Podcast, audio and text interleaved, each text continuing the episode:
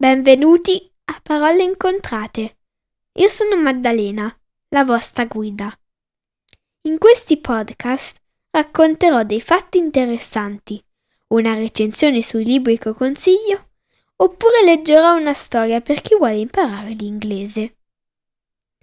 Ne pubblicherò uno alla settimana, il venerdì, quindi tenetevi pronti per fiondarlo ed ascoltarlo.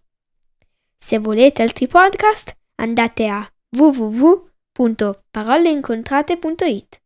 Ancora www.paroleincontrate.it. Grazie e buon ascolto.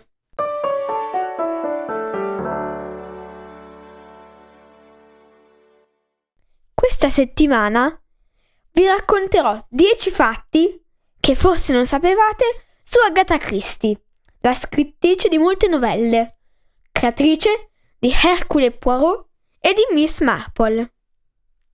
Buon ascolto! 10 curiosità che forse non sapevate su Agatha Christie. 1. Fino all'età di 8 anni, sua madre non voleva che lei imparasse a leggere. Abbiamo quindi rischiato di perdere una delle migliori penne del panorama letterario mondiale. Imparò a suonare sia il pianoforte sia il mandolino, uno strumento con quattro corde. 2.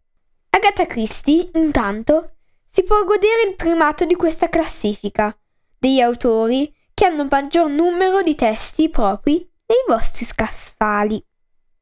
La scrittrice inglese è quella che ha venduto più di 3 miliardi di copie per i suoi 85, pensate pochissimi, testi considerati. 3.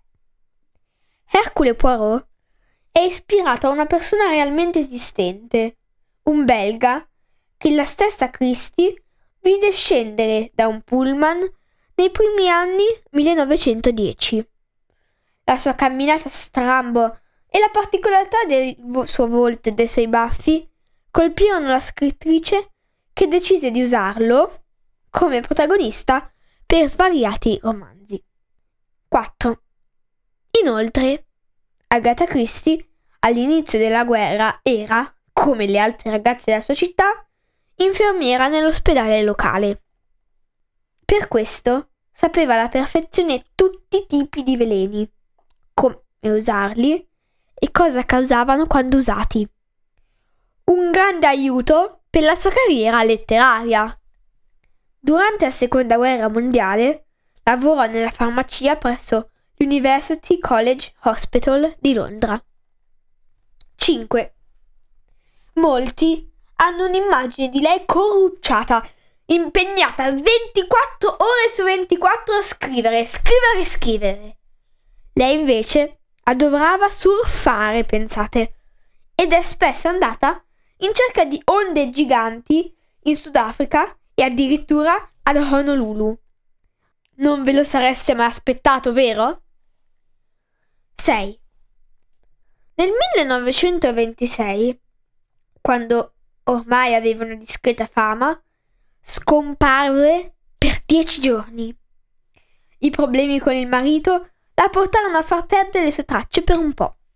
Scattò subito l'allarme e misero un investigatore privato a cercarla, ma lei si era semplicemente rinchiusa in una spa per recuperare un po' di energie, anche se aveva messo in scena un suicidio perché avevano trovato la sua macchina su una scogliera e immaginavano che si fosse buttata giù. 7. Aveva un alias, cioè un nome in codice, cioè un nome che usava al posto del suo nome vero. Ebbene sì, ben sei di suoi romanzi sono stati pubblicati con il nome di Mary Westmacott, nome inventato che nasce dall'unione del suo secondo nome, Mary, e dal cognome di alcuni suoi parenti. 8.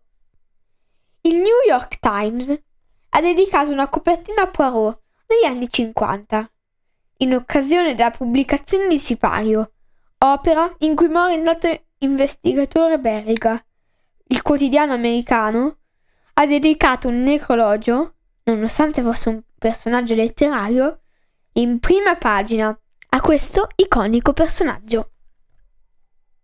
10. Forse in pochi lo sanno, ma la regina del giallo aveva una forte passione per l'archeologia. Dopo il naufragio della storia con Archie, Agatha si è fidanzata con un archeologo, Max Wellowman, che l'ha spesso portata con sé a fare dei sopralluoghi in Siria e in Iraq, in area del forte impatto storico. Spero che vi sia piaciuto questo episodio. Magari ora vi, vi dico alcuni titoli dei suoi libri, ma, e forse l'avete già letti, quelli più importanti, da cui ha ricavato anche molti film. Uno dei più famosi è Assassinio sull'Orient Express, oltre a Omicidio sul Nilo. Poi abbiamo appunto Sipario, dove muore il famoso investigatore belga inventato da lei, o, come vi ho detto, nel numero 3, non proprio inventato da lei, e molti altri, sempre con lui come protagonista.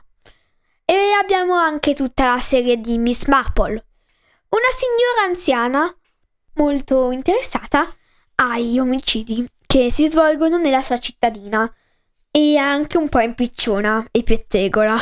Quello bisogna dirlo. Grazie per aver ascoltato. Alla prossima!